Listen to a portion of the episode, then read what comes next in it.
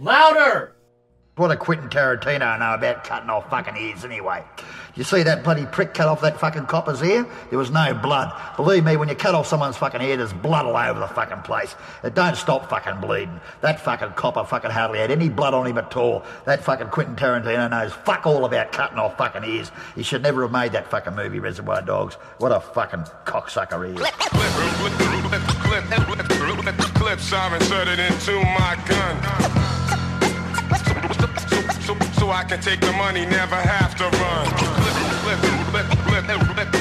Clips are inserted into my... And what's up, everybody, and welcome to Lights, Camera, Exploitation, your guide to exploitive cinema. This is the pod boss, T.J. Bowser, and joining me as always, my doppelganger, Kangabanga from Down Under, Mr. Brody Kane. Howdy, howdy, motherfuckers.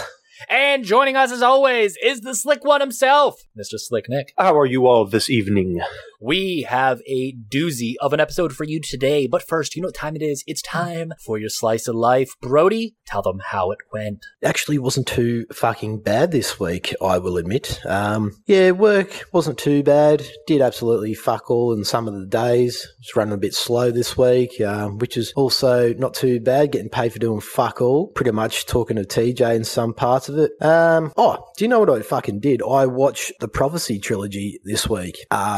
Not the fucking old school one, but the Prophecy from 1995 onwards with Christopher Walken, and I'm actually surprised on how fucking decent they are. The third one's a little bit hit and miss, but that's as expected. But the sequel's actually pretty fucking decent. I really wasn't expecting that. Went in with low expectations. Went and saw Thor 4 this week. That's all I'll say about that. Not the biggest fan of that one. I finally finished watching the TV series I worked on this week. It was a bit of a slow burn, but anyway, that was actually fun to see what we were able to achieve, and just going back and revisiting all the places that I went to on set. It was good to see unfold on TV. I don't know if you boys can watch it over there, but it's called Mystery Road, and it was season 3 of Mystery Road. So if you get the chance, suss that out. Watch this beautiful bad boy, fucking old Chopper. Absolute gem down this way. So, yeah, I'm very excited to talk to you guys about this film this week. But what about you, Slick Nick? One of these days, I promise, my answer to that will be something interesting and not just a slow week. But it has been real quiet on my end this week, mostly just working. It's even been slow at work to the point where, man, I've just been bored. So other than that, I don't know. I've just been playing a ton of modded Fallout this week. It's pretty much been most of my afternoons, other than watching this fine film as I did yesterday. But maybe TJ can make up for that with something else interesting. TJ, what did you do? Well, I did a lot, actually, including but not limited to a metric shit ton of podcast stuff behind the scenes. We had some technical difficulties last episode, which I won't go into detail as to not cause trauma on these boys, but those are getting sorted, and we are pumping out premium content over at ProjectLouder.net, your source for pop culture, and so much more. Go over there and check that shit out. Anyway, did a lot of comic book stuff, wrote a ton of backstories for my characters, a couple spinoff stuff. Brody and I, we've been having a lot of conversations lately, and it's going to be too sweet. Got my Vincent order today. I think it was the one from Pride Month, the Partners Only Month, and that had Red Lips, Blood on Her Name, Knocking, and Night Ripper from Culture Shock, and that was the that fucking art on Night Ripper is premium, and I'm gonna look up the artist because fuck do I love that. But anyway, what I'm excited about is to talk about this week's film. It's a Brody pick, and that is Chopper from 2000. You probably read all the newspaper stories about me. Australia's most deep. And you've heard the word on the street about me. Do I look like Mother Teresa to you? And you've got a picture in your head of what bloody Chopper reads like. Keith seems to have done himself a mischief. We're sitting here at this bar, all very nice and cosy, and I'm a bit of a bloody letdown to you.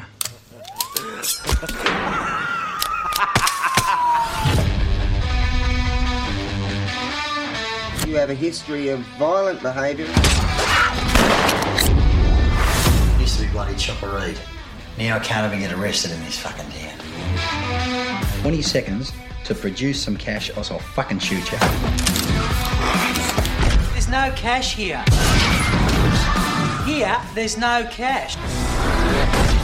says crime doesn't pay. Oh, you've given up crime, eh? You're fucking sick, Reed. You're insane. Beethoven had his critics too, Keith. See if you can name three of them. That is directed by Andrew Dominik, who also did The Assassination of Jesse James by the Coward Robert Ford in 2007, Killed Them Softly in 2012, One More Time with Feeling in 2016, and This Much I Know to Be True in 2022. Cinematographer Jeffrey Hall and Kevin Hayward. Music by Mick Harvey, who did Identity Kid in 1988, a TV movie, Australian Rules in 2002, Suburban Mayhem in 2006, and Why Anzac with Sam Neill in 2015. We love Sam Neill here. Mm-hmm. Production design, Patty Reardon, who worked on The Big Hurt in 1986, Breakaway in 1990, River Street in 1996, and Horseplay in 2003. Costume design, Terry Ryan, who worked on The Coca-Cola Kid in 1985, I hope a future pick, The Seventh Floor in 1994, Anacondas, The Hunt for the Blood Orchid in 2004, and King Kong in 2005, the Peter Jackson film. Yeah, good one. Editing, Ken Sallows, who did Malcolm in 1986, Getting Square in 2003, and Below in 2019. Budget, do we have one? I looked it up and it was in the... Well, they actually didn't give me a fucking accurate budget, but it said something about between 1 to 3 million. Australian? Yes. Okay. Starring Eric Bana as Chopper. You may know him from The Castle in 1997, Munich in 2005, and King Arthur, The Legend of the Sword in 2017. Or you may know him as that really bad CGI Hulk. Mm-hmm. Yes. Mm-hmm.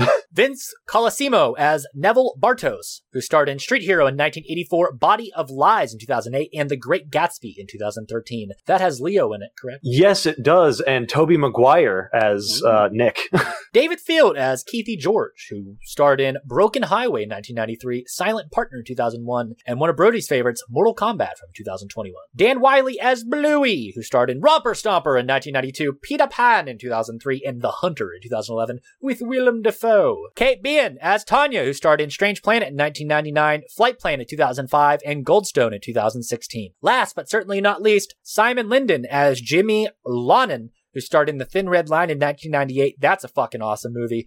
It is a great movie. Yes. Falling in the Paradise in 2004 and Caught Inside in 2010. Slick Nick, read it for us. Macho Aussie Mark Brandon Chopper Reed doesn't even want to control his violent mood, dreaming of becoming an admired crime legend. A confusing flashback structure from a murder trial shows his fickle paranoia, jealousy, and arrogance can bring him no booty. He's even too insignificant for major charges. Nevertheless, his abominable misbehavior, mainly at friends and loved ones' expense, ends up launching him into another career. Awards! This includes, but not limited to, the Australian Film Institute in 2000. Best performance by an actor in a leading role, Eric Bana. Best achievement in direction, Andrew Dominik. IFF Awards in 2000. Best actor, Eric Bana. Best independent new filmmaker, Andrew Dominik. The Stockholm Film Festival in 2000. Best actor, Eric Bana. Cognac Festival des Films Policiers in 2001. Grand Prix, Andrew Dominik. Critics Awards, Andrew Dominik. Last but certainly not least, the Film Critics Circle of Australia Awards in 2001. Best Film, Best Supporting Actor, Simon Linden. Best Actor, Eric Bana. And Best Director, Andrew Dominik. Boys, let's get physical.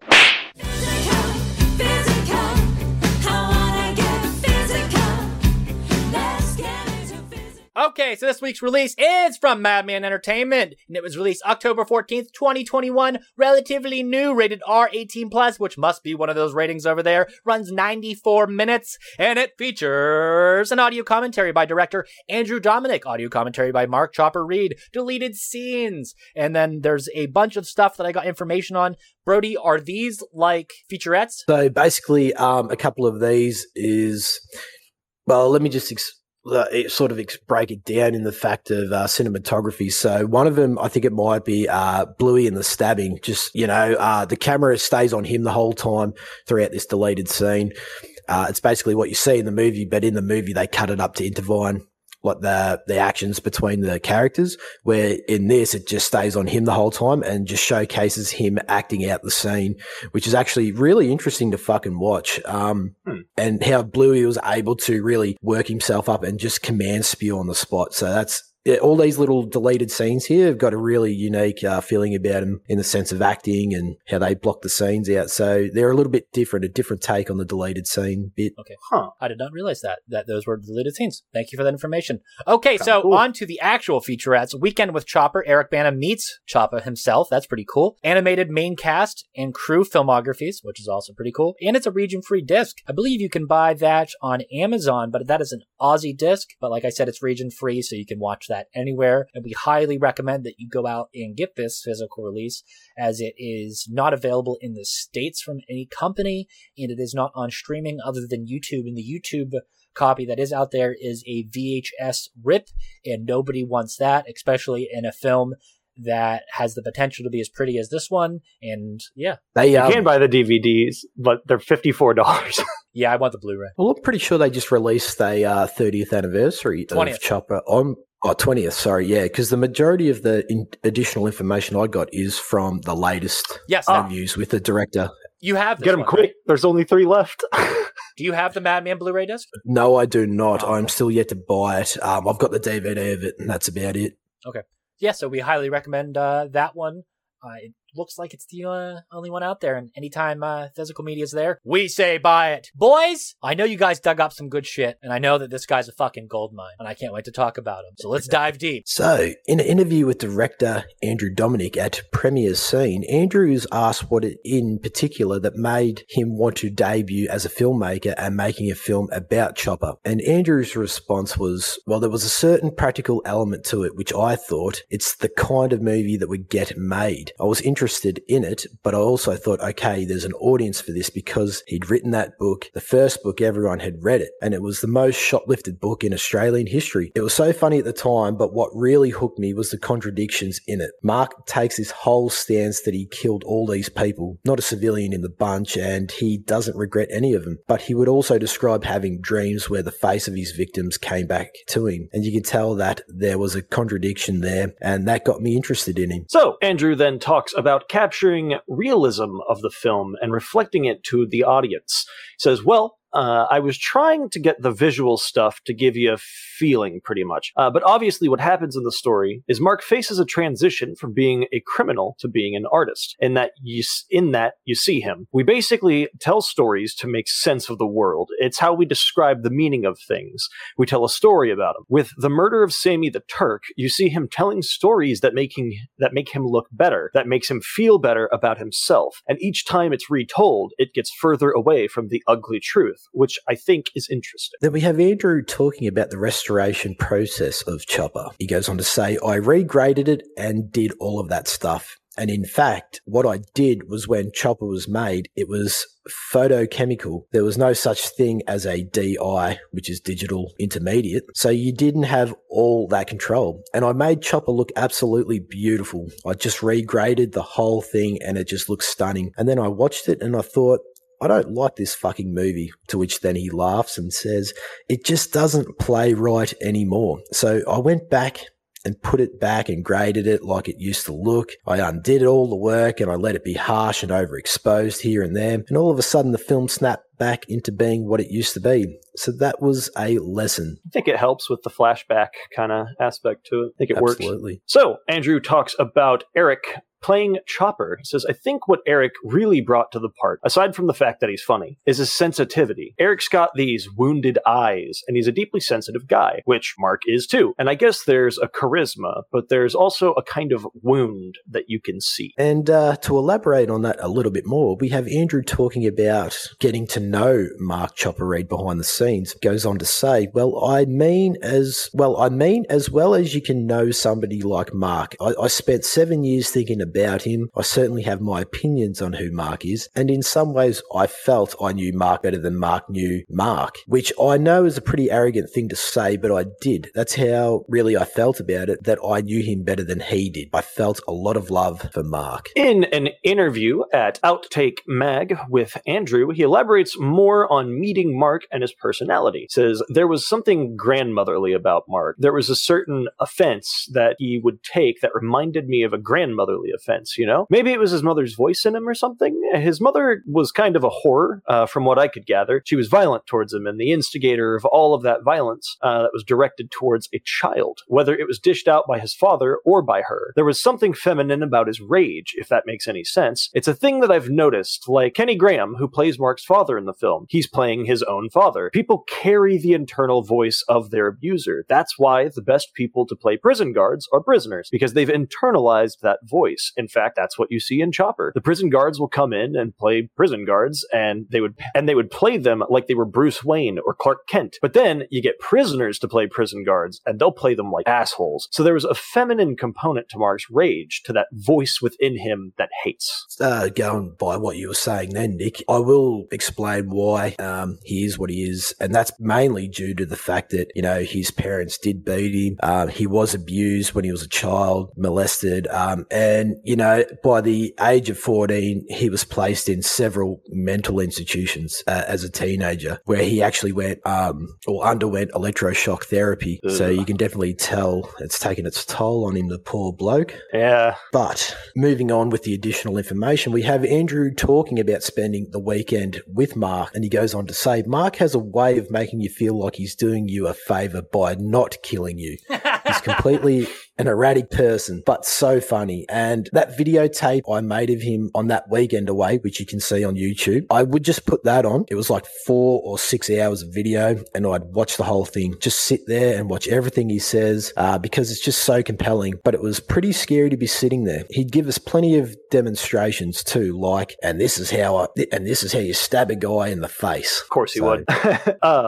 So Andrew talks about Mark's reaction to watching the film. He says he watched it through the door from the kitchen as it was playing on his TV. He said, "You must be psychic. Who did you talk to?" He felt that it was about 98% accurate, and he said that watching himself from the outside made him reconsider a lot of what he'd done. He wanted to see how someone else saw him. I took him at his word on that, but I also did a whole lot of things he told me not to do, so I was pretty worried. He didn't want to be seen taking drugs, even though he was a sweet freak, because that was his whole anti-drug stance that he had in the books, that he was like a Batman cleaning up the baddies. Also, no violence against women. That was something I knew he had done, and no poems. Mark was always writing little poems, but all three of those things were in the film. I mean, the drugs and beating up Sharon were the worst offenses in terms of how Mark reacted to them being included in the film. Yeah, he's pretty hypocritical in the film, but... in an interview with Eric Bana over at The Guardian, Eric talks about Chopper. He goes on to say, I grew up in Melbourne, so I knew about Mark and what he'd done. Chopper was a really unusual script. Very funny, very dark. I was pretty confident I could portray him, so spending time with Mark was priceless. I knew there could be real ramifications if it all didn't go too well. We just listened to him talk about prison and his theories about life and people. I got that sense of an alpha presence and soaked it up like a sponge. So, Eric talks about the process of becoming Mark every day for the film. It says it took 2 to 3 hours to get ready every day. I would shave my head myself to make the prosthetics for my hacked off ears easier to glue down. Applying the tattoos took many hours of painstaking hand-drawn artwork, and they would only last about 2 days. So we only did them when I had to take my shirt off. He also goes on to say, I always joked with Andrew that there was never a scene when I just asked, can I have a pie please? Everything was loaded and had deep meaning throughout the film. During difficult scenes, I fell back on two things. That was truthful and my complete trust in Andrew as a director. That he was, is that whoring? Yeah, that he wasn't whoring out the subject. Yeah, that he wasn't whoring out the subject for some kind of violence porn. And finally,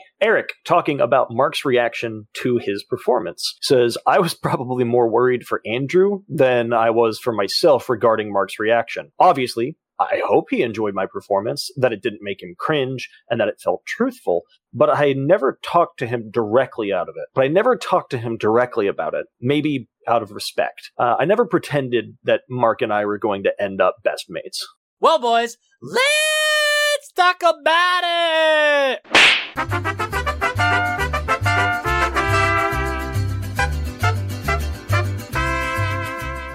Okay, favorite performance of the film, Brody. It's your pick, take it away. Well, I think it's pretty self-explanatory with Mr. fucking Banner stealing the show as Chopper.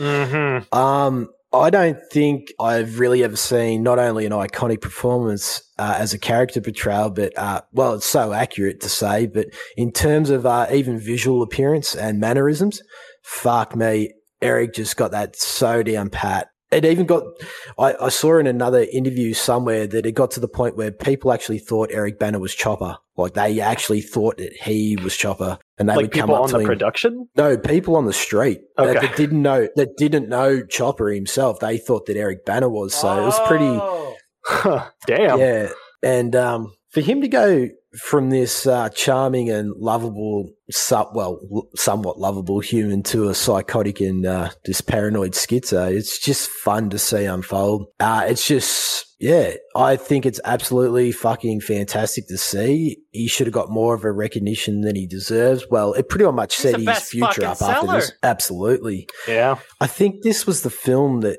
pretty much launched his career in the world.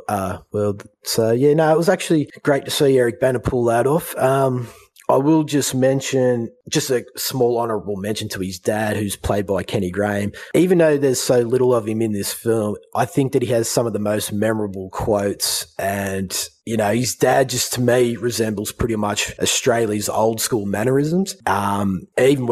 Even where I'm from, you know, that's just how everyone pretty much sort of sees us and, you know, even talk like his old man, you know. Yeah, I don't know. It's just there's so many characters in this that was actually portrayed very well. But, yeah, Mr. Bana himself. What about you, Slick Nick? Well, I think, yeah, I'm going to have to agree with you on that. I will say my honorable mention probably goes to Dan Wyllie as Bluey. He wasn't in for a very long time either, but I genuinely thought his and Jimmy's performance at the beginning, Simon Linden's performance as Jimmy, those were both fantastic. That the stabbing scene, I'm really interested to watch that the deleted scene where it just focuses on Bluey during that scene. Specifically, I just love how it was pointed out when Chopper is explaining to them their suicide mission, and he goes at Bluey and he's like, I better not catch you back in the fucking corner crying again like last time, right? And he goes, yeah. When Jimmy is stabbing him, he's in the corner crying immediately afterwards. But yeah, I mean, honestly, Eric Bana just steals the show for every bit of screen time that he's on. He is completely fucking unhinged in a believable sense. Yeah. I mean, yeah, I watched some of the interviews. Like I was talking to Brody about this yesterday. I watched some of the interviews with Chopper, the actual guy afterwards, and you can definitely see just how close he like nailed his mannerisms and like just the way he speaks and the humor and everything for it. And it's honestly fantastic. TJ, what about you? You guys said everything that could be said about Eric Bana and his performance in this film, so I won't really elaborate on that much because there's no need. I like the Neville guy. He's greasy as fuck, and I like the guy who plays him. I think that he comes off as a nice bad guy. And then Jimmy, he's a fucking scumbucket and a half, and he's definitely believable. So just a little mention there to Jimmy and Neville, definitely memorable characters in this little story here. So just kind of to give a little different answer than Yin's, I'd have to say Jimmy and that piece of shit Neville. Honestly, that's fair. Neville actually reminds me of,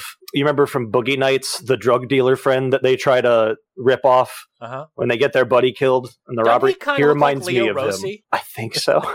From Isn't that played by Doc Ock? Oh, Alfred Molina? I'm pretty sure that's played by him, yeah. I could double check. You might be right. Yep. Yep. That is Alfred Molina. Good shit. Where were we? Talking about Neville bloody burst appendix. Yeah. Fucking. Oh, was he the doctor? No. I'd said that he reminded me of the character from Boogie Nights, Rahad, that they tried to rob. They held him at gunpoint, and then their buddy got blasted with a shotgun and fucking. I haven't watched Boogie Nights. Marky Mark runs out. Probably a decade. I fucking love that movie. Blaise, what's your favorite set piece? I'm gonna have to go with Neville's pad. I'm going to have to go with Neville's house. It is pretty great. And not doing too bad for myself, huh? Yeah, look at it, boys. Check it out. I got my giant fucking pool, raised pool in the back. I fucking thought it was so funny that Neville just kept opening up his shirt to see his chains. I'm just like, look, I'm doing great for myself. Just fucking look at me. Look how many fucking chains I have, Chopper. I'm doing great. What do you think? What do you think I'm fucking doing? I'm fucking flying. I'm fucking flying, mate. I was saying to Nick there earlier when they're actually at Neville's house, and he's like, what are you doing, Nick? What are you doing? Get us some drinks, quick stick. You follow me around like you want to fuck me in the ass. And then Chopper had the cheek to go, that explains your limp. Even though he'd give him that fucking limp. Good. That's so good. Fuck. Yeah, I also have to say Bojangles. Love it. Yes. Bojangles is great, and at first I kept getting really confused because here Bojangles is like, it's a chicken restaurant, like it's like a fried fast food chicken place, not where I'm at, but it's like an East Coast thing. And so the entire time I just kept imagining they were like trying to get him to go to a fucking chicken place to kill him. Well, like as he says at the end, there's like fans and that send him pictures in front of Bojangles restaurants with like guns and shit and doing shit, and that's all over the world, not just Australia. So our Bojangles is somehow wrapped up in it. Like he said once from Arizona. Yeah, that was right. It was he got the letter from like a mayor or a sheriff in Arizona. Yeah. Fuck yeah. Yeah. So Brody, just to kind of give us some context, how true is the movie to the actual locations? Did they use the real locations? That is actually a fucking good question. From my understanding, they would have used the exterior stuff for Bojangles, I'm pretty sure. Not entirely sure if they used the outside of it. I think it might have been that's actually a really good question. I don't know if it was pulled down when it was being filmed there. I have been past it before, so a part of me thinks it was still up and running when they shot this film. Okay. But I had that same question in my head when I was watching this as well. Pentridge itself, the prison, I'm pretty sure that was still there. It's been torn down now. Okay. And there's been homes built there. No, I'd have to agree with you on Bojangles. I mean, it's got great music, shit lighting. Chopper's just out of the clink, jacked up on speed and paranoid as fuck. It's all a recipe for disaster. So, I mean, what's not to like about this place, really? Just everyone's just having a fucking good time. And I noticed they stocked Melbourne Bitter too, so that's a win for me every day of the fucking week. Of course. Bang. I like it better than the bar from Once We're Warriors. Okay. Dude, that joint is gross. That's real grimy, but I don't know. I liked Bojangles over the bar in Warriors. Fair enough. So, favorite scene or shot? This is a film that is just filled with just memorable scene and memorable shot. Mm-hmm. And like Brody said a little bit earlier, they have some tasteful way of showing things, and it kind of plays into the twists and stuff that go through this film, and it leaves a lot to the mind, almost Lynchian in that way, because of the odd story structure, but we'll get into that later. The opening scene's super strong with the stabbing in the gut and the way he's no-selling the stabs to kind of try to teach him a lesson. Super cool. I love the violence in the houses and the way that those are shot, because everything's super claustrophobic and you're following him down corridors, similar to like Once We're Warriors when there's violence going in the house. It's almost like this ultra-realistic way to portray violence, and like it's kind of realish. So whenever he attacks his girlfriend / whore, and that's not in the sex positive way. Damn. Just needed to tell him if she's kissing Neville or not. Come on, just answer this fucking question. You get that mouth away of me, taste of Wog's cock. I mean, look what she did. She got mom all upset. Anyway, Jesus Christ. Just so you know, going and done. We here at LC no way endorse violence or domestic violence, but that scene is fucking shot terrifically, and just the way that they approached violence in this film is really well. And just to mention the last shot with the dude in the wrong Bojangles parking lot is awesome. And I just love all the cinematography that went into him trying to explain his perspective and then other people's perspective. It's really cool. It's almost Tarantino-ish. If like there's all these different things going on, and it's like there's somebody behind you and there's something like there's watching. Yeah, it's weird. I love it. It's cool. It's a bit Pulp Fiction. Yeah. Yeah, it's definitely a film that it does capture realism, and it doesn't feel like it's got a lot going on in the cinematography thing. But then when you think about it in terms of breaking that scene down in lighting and how the camera is on sticks or whatever it is, the blocking. No, you're right. There's a lot going on, and it makes sense, and it looks fucking cool, and it's stylish in its own little way. But it is a nod to Tarantino. I completely agree with you. I think the whole scene of Neville rocking up to the whole scene of Chopper rocking up up to Neville Bartos's fucking houses. Just how it's all laced with this dark humor, the tongue in cheek on Chopper, like the cheekiness of Chopper to rock up to his house after pulling a fucking gun on him in the Bojangles. That was funny. I mean, also takes a piss out of him right in front of his mates and then drinks his piss, snorts his cocaine and asks for cash to finally shoot Neville. Fuck me. In fairness though, Neville had it coming, especially when Neville was shagging his brothel expert Tanya, the old missus. So, but it's probably not only that, the most quotable scene of the whole fucking movie, I find. And if you ask anyone that's seen it, they immediately go to fucking that scene with Neville because they talk about the cash scene, you know, here there's no cash, Robbo, no cash, you know. So, I mean, there's a lot in this film that you could have chosen and it would be absolutely fantastic for a favourite scene. I don't know. That was just mine anyway. I guess followed by the Jimmy apartment scene. Yes, I was hoping you'd bring that up. Good transition to mine because that was mine. That was my pick. That was my favorite scene. Yeah, there's a lot going on there, but yeah, I'll leave it to you to talk about this one, Nick. Yeah, it's fair. I'd say I do love him rocking up to Neville's house. Extremely memorable dialogue. Again, it feels Tarantino. Like just the amount of dialogue and the way that it's structured and flows. It's very much like Tarantino's work. But yeah, no, it was a bit more reserved and a bit more tense. The scene at Jimmy's apartment, like it was scarier almost. It just the level of intensity, even after, you know, he's passed his guns through and everything, and you know the entire reason because he's there, he's definitely still got one. And it's just waiting for the moment where talking to Jimmy, something's gonna push him over, like something's gonna set him off, and it's inevitable. And just him holding the gun to Jimmy's head and Jimmy screaming at him to shoot him in front of his kids is fucked. with his 8-month pregnant smoking fiance standing behind him. She was more than smoking. She was fucked up. She was yeah. Oh, absolutely. Yeah. It was part of why earlier I was just like going through the whole thing. Like nobody. I don't want to go to bed right now. I wasn't talking to her. Talking to the fucking kids. Oh, all right. And then just her getting mad at him just for talking about criminal stuff in general. Don't talk about the fucking kids here. You can't talk about this shit. The kids. It's like, dude, you are out of your fucking mind right now. Like nothing any of you are doing is okay. Come and do the fucking dishes. It's just fuck. Which again, that probably this scene also adds into why I think Jimmy was probably one of my honorable mentions with Bluey and one of TJ's picks for his acting. It's just fantastic.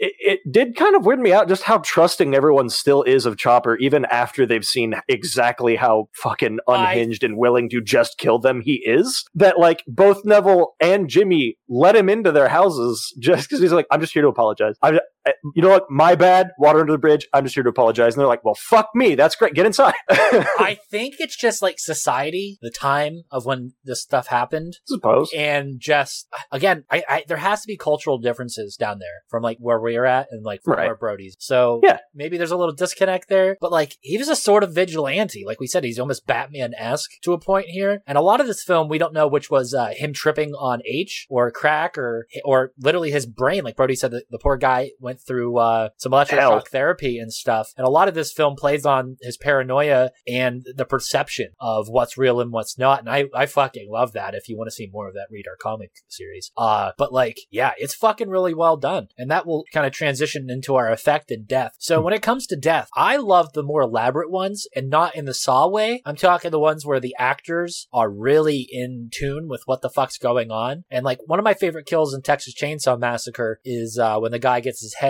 hit with the meat hammer, the tenderizing hammer. Yes. And then he shakes afterwards to sell the hit. The same way in this film, when the man gets shot in the face with the shotgun, he sells it. He leans back a little bit, gets his balance, and then starts walking, and then falls over. It's just the way that you sell it just makes it that much more believable to me. And I think that just made that scene so much cooler, especially with the perspective change that happens a little bit later. It just adds more context and, I don't know, intrigue to that scene, boys. So, yeah, I guess kind of on that same sort of subject, I thought that Keithy, that cell of him being stabbed in the face and the neck and everything. And while Chopper's talking to him, be like, "Oh, you'll be fine. You'll be fine. You're not going to bleed out. Don't worry about it. They're coming to get you. You'll be fine." While he's writhing around in his own blood and still kind of trying to get away from Chopper, like trying to scooch himself back and everything. He's like, "Fuck away from me." He's bleeding out everywhere. And then just the scene from when it's shot over Chopper's shoulder, looking down at him initially, while he's just kind of writhing around trying to comprehend what the hell just even happened to him. Like, that was probably one of the more grislier, like, shanking scenes of anything that I've seen. You're thinking of, like, Breaking Bad had, what, 12 of them in the period of American 1 minute? History did? American History X? I believe American History X had one. I think that one's more well known for the curb stomp. True that. But like this one, just the way that Keithy sells it, like it doesn't look fun. None of the violence in this film looks fun. Not even the headbutt to mom. Yeah, no. I was really wondering if he was actually going to hit her until he just headbutted her. Yeah, well, I should have seen that one. Well, at first I suspended disbelief. He's like, oh, he's just punching the wall behind her to scare her. And then whenever she falls and he headbutts her mom, I'm like, fuck, this full on. Shit. Yeah. I don't think it was the wall. Yeah. Yeah. It was. But yeah, I mean, that was probably my favorite was Keithy's death. As for effect, I am going to have to go with the retelling perspective changes for Sammy the Turk's death. You mentioned it earlier, that corner shot, whenever it went to reveal that Jimmy was around and he brought him out to the wrong fucking parking lot and it got him killed like that. What the fuck was she doing up at 6 a.m. pregnant at Bojangles anyway? Bojangles, yeah. But yeah, no, I mean, the effects of the retelling of that, probably some of my favorite, as well as the slightly sped up dialogue and everything to after, you know, they've done the speed. Oh, and it's so cool. Just the audio is just slightly higher and everything's just slightly faster. I thought that was a really cool implementation for it. What about you, Brody? I would have to agree with you with the Keithy stabbing. I mean, I remember seeing that as a kid and I was like, what the fuck? But in terms of breaking that scene down, the camera, the way that Chopper comes in, stabs him, then we get that slow motion reveal of the stab wounds in Keithy's fucking face, and you see the trickles of blood fall out of him. It just adds that depth of shock to the audience, and I love how the wide shot then establishes the whole entire room of these prisoners just shitting themselves while Keithy struggles to verbally abuse Chopper, and he's just lying in a massive pool of that dark blood. It's just an unexpected, and it comes out of nowhere. And even to add to that,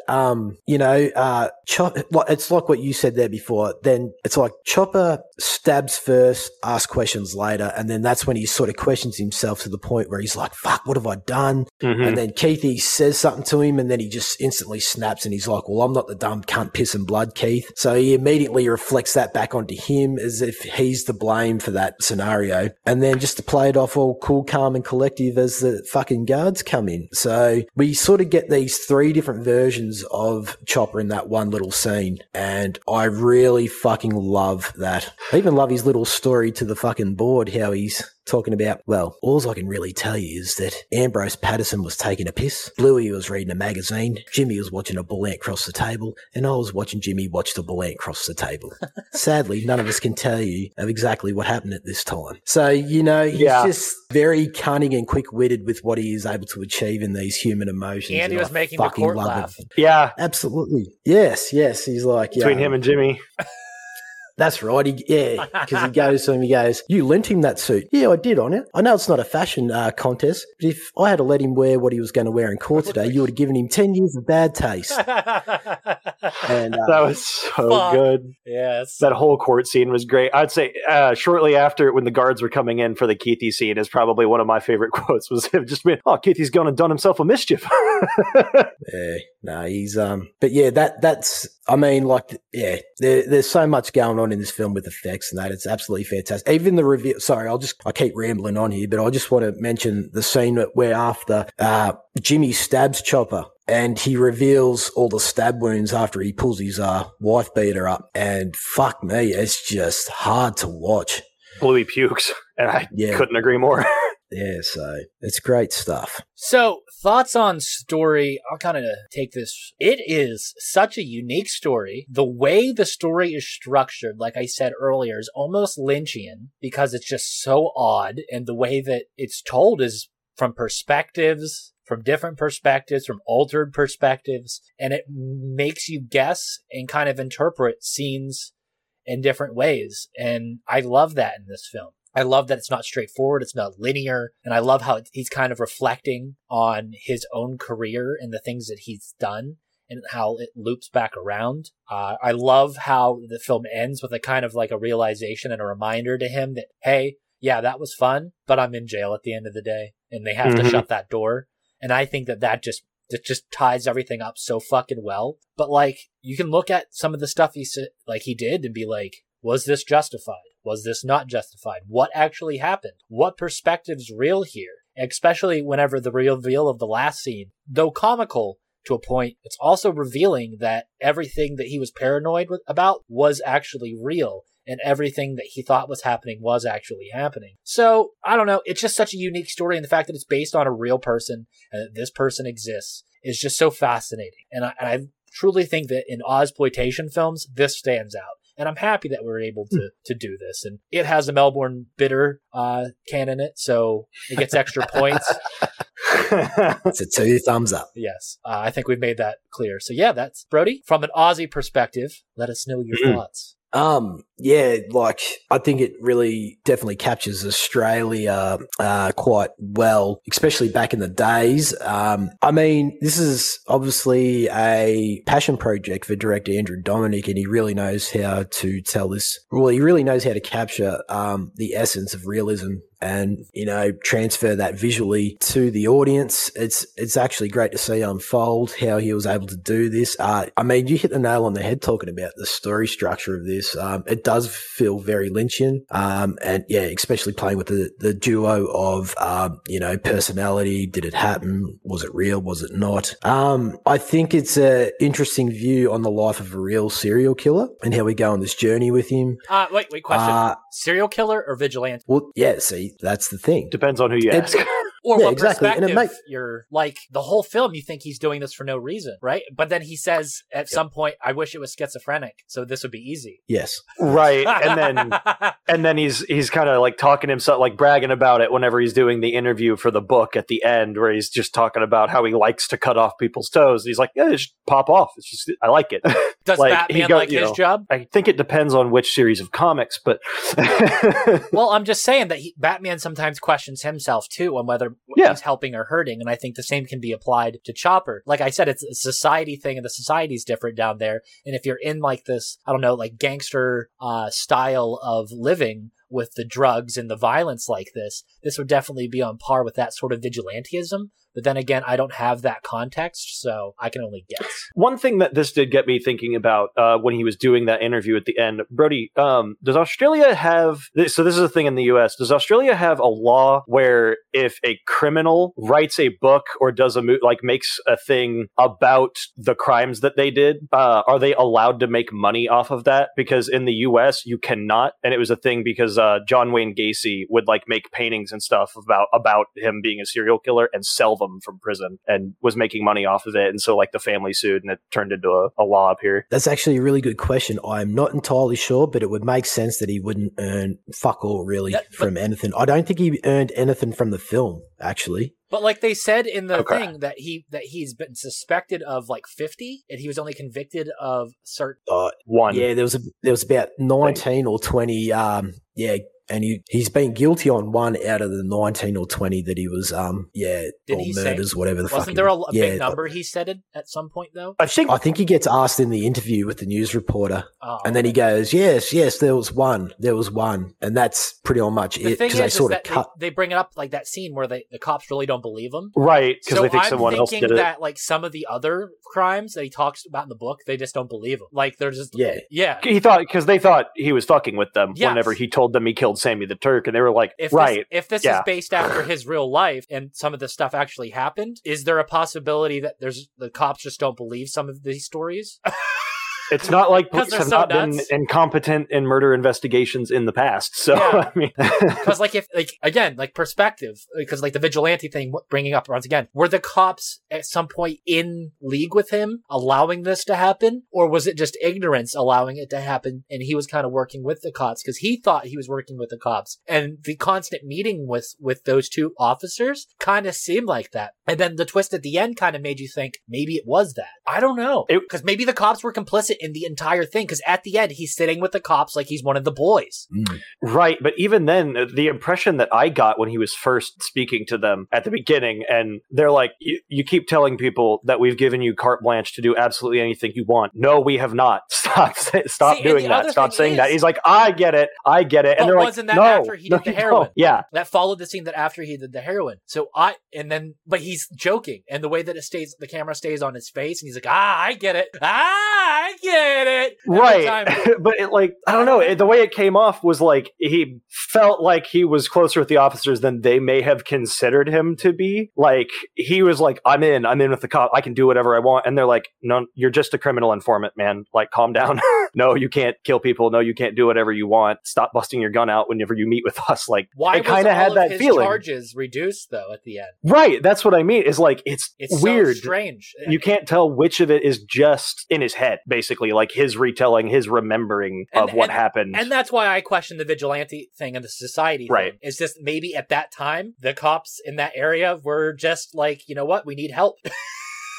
Who knows? Like. I don't know. I guess he probably did, but oh no, he's Chopper's not liable. Because that gets brought up that like all the people that he did this to were illegal prostitutes, were drug dealers, were bad people, murderers. So like all of this had like he had reasoning, but like yeah, at the end of the day, I mean he also had plenty of reason to consider that Jimmy was betraying him again because he already betrayed him once when they were in prison together. Like that made sense. He had probable cause to believe that Jimmy was going to fuck him over again. I don't know. The whole thing is a crazy story. It's an insane story. This speaks for the impactfulness of the film. And that transitions us to our last topic, is that the fact that we're having these conversations, and this film is eliciting these types of conversations 20 years after the film is released, that the fact that we're still wondering what actually happened, what went on during that time, and just, holy fuck, Chopper. That's this film. It definitely led that Andrew Dominik guy's career. He definitely has a unique way of telling stories and showing violence on screen. And I think that's very prevalent in his film, The Assassination of Jesse James. I've seen that before, and it's a really cool film. Killing Them Softly as well. Ray Liotta's death scene in that is... It's rest in peace, art. By the way. We lost him not too long ago. Truly sad. One of the best the craft. I think he was working on a film too when he died, so I wonder how that's going to go. Yeah. I wonder what's going to happen with that. I hope it still gets made. I'd love to see one last movie with him. So, but it definitely asserted his style of violence and storytelling, because, like you said, the films that he did afterwards are definitely that it's there. You know, I'm not from this area, and I don't know that. So, kind of Brody could probably give us a little bit more insight on impact and takeaways. Brody, yeah. Well, look, like I said earlier, I think like Dominik was able to capture like that essence of the era and time of the 80s during Victoria and Melbourne and that. Having not been from Melbourne, it's a whole new different, view of my perspective of that. But I think what he was able to capture really portrays it extremely well. I feel that after watching this film, me personally, Australian cinema making true stories like Chopper, we definitely know how to capture that realism in film. And I think that's where we are at our best in the industry. We just know how to create, well, this probably sounds a little bit biased and arrogant to say, but I think that we know how to really showcase powerful story structure in true events, real shit that happened. And we have no filter. Like, we really want to show you what actually happened and how it happened, whatever. You don't pull your punches. Like, yeah, exactly. We don't hold back. We want to give you that experience. We want to put you, the viewer, in the room with what actually happened. It's standard filmmaking, but at the same time, it's all due to the story itself and how well it's perceived. And I think we really know how to focus on, like I said, placing the viewers with the characters in a room and just be like, this is what actually happened. And it adds to that shock factor. And we will elaborate a little bit more on that when we do Snowtown later in the season. You will really get to see that play out probably better better than Chopper because it is so fucking disturbing. Yeah. So, I mean, and also like like you were saying there before with Chopper, the main thing for me taken away with this as well is I love how much he just talks a lot of shit. We don't know what's real or what's not. And yeah, Dominik was able to capture that probably the best out of all his films. I think this is his strongest film. Yeah, I don't know. It's interesting. I forgot to mention before, actually, my father's cousin worked at Pentridge Prison on H Division as a guard. That's right. He actually, used to fucking know Chopper quite well. And I remember him telling us when Chopper fucking hacked his ears off, he pulled him aside and goes, "What do you think about me new fucking ears?" To which my dad's cousin responded and said, "You fucking silly prick. If you start to go blind, how you meant to wear your fucking glasses?" And he goes, "Well, I fucking didn't think about that one, did I?" So, yeah. I just thought I'd throw that in there. But, yeah, I mean, that's what great. About you guys? What about you, Slick Nick? Yeah, I'm glad you mentioned Snowtown for later on in this season. One of my picks, I was about to say, I'm interested to see if I can notice the impact from Chopper on Snowtown, since it came out 11 years later. I believe it was a 2011 film. And then Nitram as well, like for these retellings of true events and everything, because I have to agree with you on that. I think some of my favorite movies based on real life events have been Australian films. So it's really interesting to see sort of where it was at in 2000 and how this launched two careers, like immediately following after with Eric Bana and Andrew Dominik.